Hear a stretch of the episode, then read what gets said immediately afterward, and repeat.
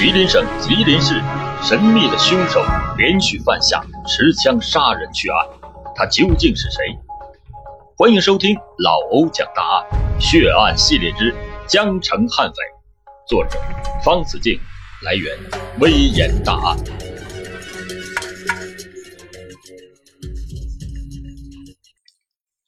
时间一九七七年十二月二日，地点吉林市火车站。美丽的江城吉林市地处东北，一年四季季节分明，进入到了十二月份就已经是天寒地冻。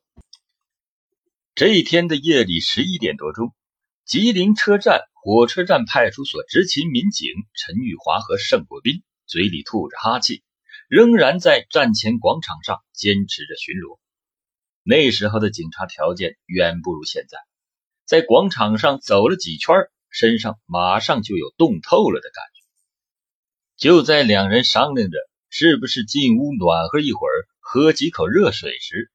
一个男青年夹着白布包从他们两个人的眼前经过。这个人见他们穿着警服，神色突然一阵慌乱，加快脚步向广场的北侧匆匆地走去。陈玉华和盛国斌两人对视一眼，心有灵犀，突然同时快步上前，将男青年拦住。小伙子，你手里拿的什么东西？没什么，就是干点活的家伙事儿。那你把包打开，让我们看看。男青年将白布包从怀中拿了出来，放在了地上。陈玉华和盛果斌正聚精会神地看着男青年打开包，突然面前的这名青年人猛地站起来，向广场的北侧九台阶逃窜了过去。两名民警来不及多想，立即跑步追赶了上去。陈玉华同时还从腰间掏出了手枪，鸣枪警告，但这个男青年根本没有回头看，而是撒腿狂奔，转眼间就逃进了九台街旁边的胡同当中。可要真是论起来，谁对这地形更加熟悉，那肯定是常年在战前工作的这两位民警。陈玉华和盛国斌简单的商量一下，决定分开行动，一东一西想办法将男青年堵在胡同的里面。两个人的计划很快就有了收获，男青年由于不熟悉地形，很快就将自己跑进了死胡同。等他再想往回跑时，陈玉华已经追了上来，将他堵在了里面。不许动，跟我回派出所。陈玉华上前就要按住男青年之时，没想到这个男青年猛地一扑，一下子就抓住了陈玉华手里的五四式手枪。陈玉华大吃一惊，没想到歹徒是如此的猖狂，死死的抓住。然而就在这时，男青年张开大嘴，对准陈玉华的手腕就狠狠地咬了下去。陈玉华感到剧痛难忍，不得已松开了抓枪的手。男青年抢过枪，用枪对准陈玉华的额头就是猛砸一下。陈玉华感到眼前瞬间一黑，就什么都不知道。等他苏醒过来时，发现自己已经躺在冰冷的雪地上，旁边的盛国斌正在焦急地看着他。他猛地想起自己的枪，然而找遍了胡同里，却没有发现枪的一点踪影。吉林市公安局刑警队得知消息后，立即赶到了现场。男青年留在广场的白布包还在那里，打开一看，是几罐果酱和一些吃的东西。经过调查，原来这是战前售货亭的物品，而此时售货亭已经被人撬开了，连窗户上的白窗帘也不见了踪影。很明显，是那名男青年撬开了售货亭，盗走物品后又用白窗帘包裹好。可在他离开现场时，却意外地碰上了两位执勤巡逻的民警。根据两名刑警的回忆，这名凶手身高一米六五左右，肩很宽，体态较胖，但却是身手非常的敏捷，属于那种灵活死胖子的一类人。听口音，凶手明显是本地人，而从撬售货亭的技术来看，他绝对是个惯犯。因此这人持枪流窜作案的可能性很小，而更有可能的是留在市区内继续作恶。虽然在一九七七年，刑侦技术相比要比现在是极为的落后，但侦查员还是注意到了一个非常重要的线索，那就是民警陈玉华手腕上的咬痕。这个咬痕和一般人的不同，他在左上第二或者是第三颗牙齿的部位留下了一个缺口，那么这个人很可能是缺一颗或者是缺半颗牙齿。这让大家伙一度是非常的兴奋，因为有这种特征的人并不多见。下一步就在全市范围内排查缺牙人就可以了。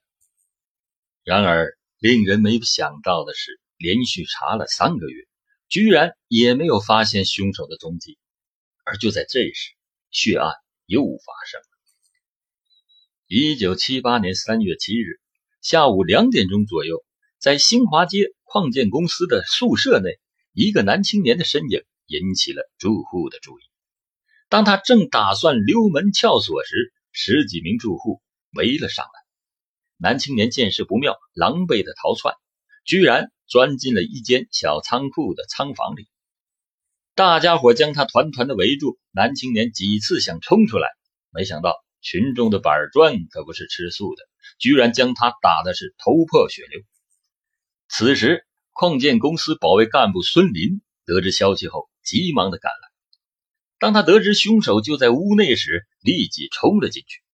就在大家伙以为小偷很快就会被抓住时，屋里却突然响起了一声枪响。之后男青年拿着一把手枪从屋里冲了出来。众人是惧怕他手里的手枪，也不敢追击。等那人走远些以后，大家连忙进屋，这才发现孙林倒在了血泊之中，早已经就没有了呼吸。市刑警队得知消息后，立即赶来勘察现场。经过检验现场遗留的弹壳，发现击杀孙林的子弹正是一二二袭警抢枪案所抢走的那支五四式手枪。凶手不但抢走了警察的枪，还用它杀了人，这对吉林市警方那是奇耻大辱。警方于是立即开始了新一轮的侦查工作。经过仔细的分析，警方认为凶手在作案的过程中本不是要抢枪或者是杀人，而是要盗窃，因此这个人不是杀警抢枪的悍匪，而是一个惯偷。于是警方立即对最近发生的盗窃案进行了梳理。很快的，警方就发现三月三日下午通江街发生过连撬十四家的盗窃案件，经过指纹对比证实是同一人所为，至此案犯的形象就已经非常的清晰了。首先，这一名嫌疑人的年龄在二十到二十五岁左右，身高一米六五，但绝对不会超过一米七。近期呢，脸上有被板砖砸伤的伤口，还有就是此人左上方缺了一颗牙。公安局还根据目击者的描述，找画家画了一幅模拟的画像，下发给基层的民警作为破案的参考。然而令警方没有想到的是，又过了五个月，仍然没有找到凶手的踪迹。这时警方的内部就有人坐不住了，提出是不是派人去长春、沈阳、哈尔滨，甚至是北京去问一问，看看有没有案犯流窜到那边去作案。公安局领导们也对之前的判断有所怀疑，觉得案犯很有可能已经流窜出去了。然而可怕的事情终于又发生了。就在一九七八年八月二十七日的那天，枪声再次的发响。这一天下午三点多，临江街的住户张文博发现有人隔着窗子看他家的情况，他立即出门查看，只见窗前站着一个男青年。这个男青年见到张文博出来后，很是不自在，连忙快步的走开。张文博那是个暴脾气，冲上去就拉住了男青年的衣服，问道：你他妈在我窗户前面往里看什么？男青年一甩胳膊骂道：你他妈管我！同时左手从腰间就拔出了一把异常锋利的匕首。张文博看见对方亮出了家伙事儿，更是怒火中烧，一边破口大骂，一边冲上前去和男青年进行了搏斗。没想到男青年一见这张文博很是生猛，于是腾出右手，又从裤兜里掏出了一把手枪，对准张文博就是连开五枪。这张文博不幸被打中了三枪，立即倒地不省人事。男青年见状，转身撒腿就跑。张文博被群众送到医院经过抢救，没想到这小子命大福大造化大，居然活了过来。经过警方的检验，打伤张文博的仍然是那只在战前被抢走的手枪。而在蛰伏长达半年之后，残忍的凶手又在一九七九年三月十八日夜里十二点多偷偷地潜入到了青岛街副食品商店进行盗窃。被更夫发现后，他打伤了两个人，随后逃走。而吉林警方呢，却依然无法发现此时凶手的任何踪迹。就在吉林警方一筹莫展的时候，没想到峰回路转，线索居然不期而遇了。一九七九年四月初，河南街副食品店的职工赵国志发现有个人突然跳进了自己家的院子，于是就问他找谁。对方很镇定地说找他的朋友李明。赵国志说这儿没有什么叫李明的。对方听后就转身离开了。过了不久，小赵发现这人竟然是邻居谭杰的干儿子，名字叫做文永吉。谭杰的女儿正和这个人搞对象，这个文永吉没有固定的职业，却经常给女方成沓的手绢和纱巾，还买过价值二百六十多元的高档手表。在那个年代，二百六十多元的手表可相当于现在的两万多元吧。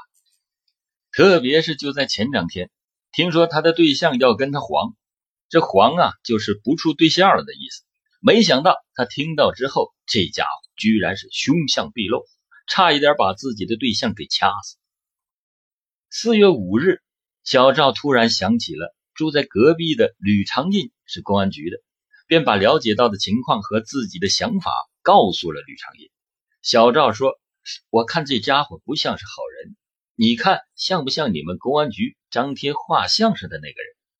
小吕沉思了片刻，回答道，嗯，我看像。于是他立刻回到了公安局，向领导做了汇报。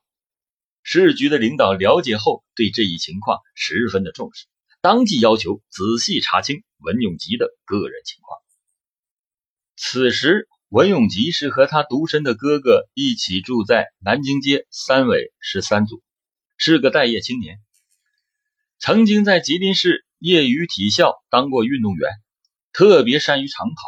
接触的人也比较复杂。之后公安机关又请来目击者进行辨认，可没想到文永吉居然找个理由借故溜走了。在接下来的走访调查中还发现，文永吉这个人不仅形迹可疑，经济反常，而且有很多人证明去年三月份这个人的脸上确实有过伤痕。因此公安机关就此认定文永吉就是三零七案件的重点怀疑对象，对他的住处进行了搜查。当搜查人员一进屋，就发现屋里面有盛面袋子的白糖、盛麻袋的大米、盛桶的豆油。凭着多年的工作经验，侦查人员认定这里肯定有严重的问题。在搜查开始后，他们首先在墙角发现了一双胶鞋，经过技术人员细致的辨认，正是罪犯多次作案所穿的那双鞋。接着在抽屉里又发现了一件血衣，更让警方吃惊的是，在厨房的墙角下发现了大量的各种类型各式各样的手表，经过技术人员辨认，这些手表都是从吉林市钟表商店盗窃而来的。原来啊，在一九七九年二月三日，吉林市的钟表专营商店曾经发生过血案，两名更夫被打死，五十多块手表被盗，凶手在离开现场时还放了一把火，将店铺烧毁，因此没有发现指纹和鞋印等任何证据。现在看来，文永吉也是这起血案的真凶。果然，侦查员又从他的二哥胳膊上发现了六块手表，这才是真正的表哥。其中一块就是从打死的更夫手上抢走的，表上还残留着更夫的血迹。最令侦查员惊喜的是，在碗橱的隔板上发现了一支五四式手枪。检验枪号后，正是被抢走的民警陈玉华的那支手枪。深夜搜查的工作仍然在进行中，然而令警方没有想到的是，凶手已经悄悄地杀了回来。时间来到了凌晨一点多钟，在文永吉住处的胡同口闪出了一个黑影，他之后又像幽灵一样消失了。此时从胡同口传出来自行车飞轮发出微弱的咯咯咯的声音，借着路口微弱的灯光，只见一个头戴白帽子、围着红色围巾、穿蓝灰色花上衣、推着自行车、微微有点胖的美女向胡同走来。正在守门的干警们刚要开口盘问，这个美女见到门口有人，把自行车一横，突然连开三枪。干警们当即举枪还击，那个人又向老侦查员老魏的方向连打了四枪，可是老魏早已经变换了射击位置。只见他再次沉着举枪瞄准时，只听砰的一声，那个人的身子一斜，丢下自行车，窜入了漆黑的小胡同里去了。听到了枪声，正在屋内搜查的干警们迅速地冲出了门外，见到受伤的两名民警已经倒在了地上，嘴里微声地喊道：“不要管我们，快追！”然而文永吉却凭借着自己运动员的身体素质，再次的逃之夭夭。而此时干警们还在奇怪，文永吉的枪在家里，他手里的枪又是哪里来的呢？时间过了一会儿，又一个不幸的消息传来，吉林八一零七六部队战士黄金贵在春江胡同二号执勤的时候被害了，随身的五四式手枪也被抢了。而经过对比，这把枪正是文永吉杀回来所使用的那把手枪，因此文永吉也是杀害战士黄金贵的凶手。为了抓获文永吉，吉林市的军队和警察几乎是全部出动，但搜捕了一整夜后，仍然是没有发现文永吉的一点踪影。为了尽快的抓获凶手，公安机关反复的做文永吉家属的工作，最终四月七日晚上十一点多，文永吉的姐姐终于承认了文永吉曾在六号的后半夜来到过家里，希望能躲一躲，但他姐姐不敢收留他，只是给他包扎了伤口，换了衣服。文永吉临走的时候说，他会在大东副食店的天棚上躲着，如果风头过了，让姐姐去那里给他送些吃的。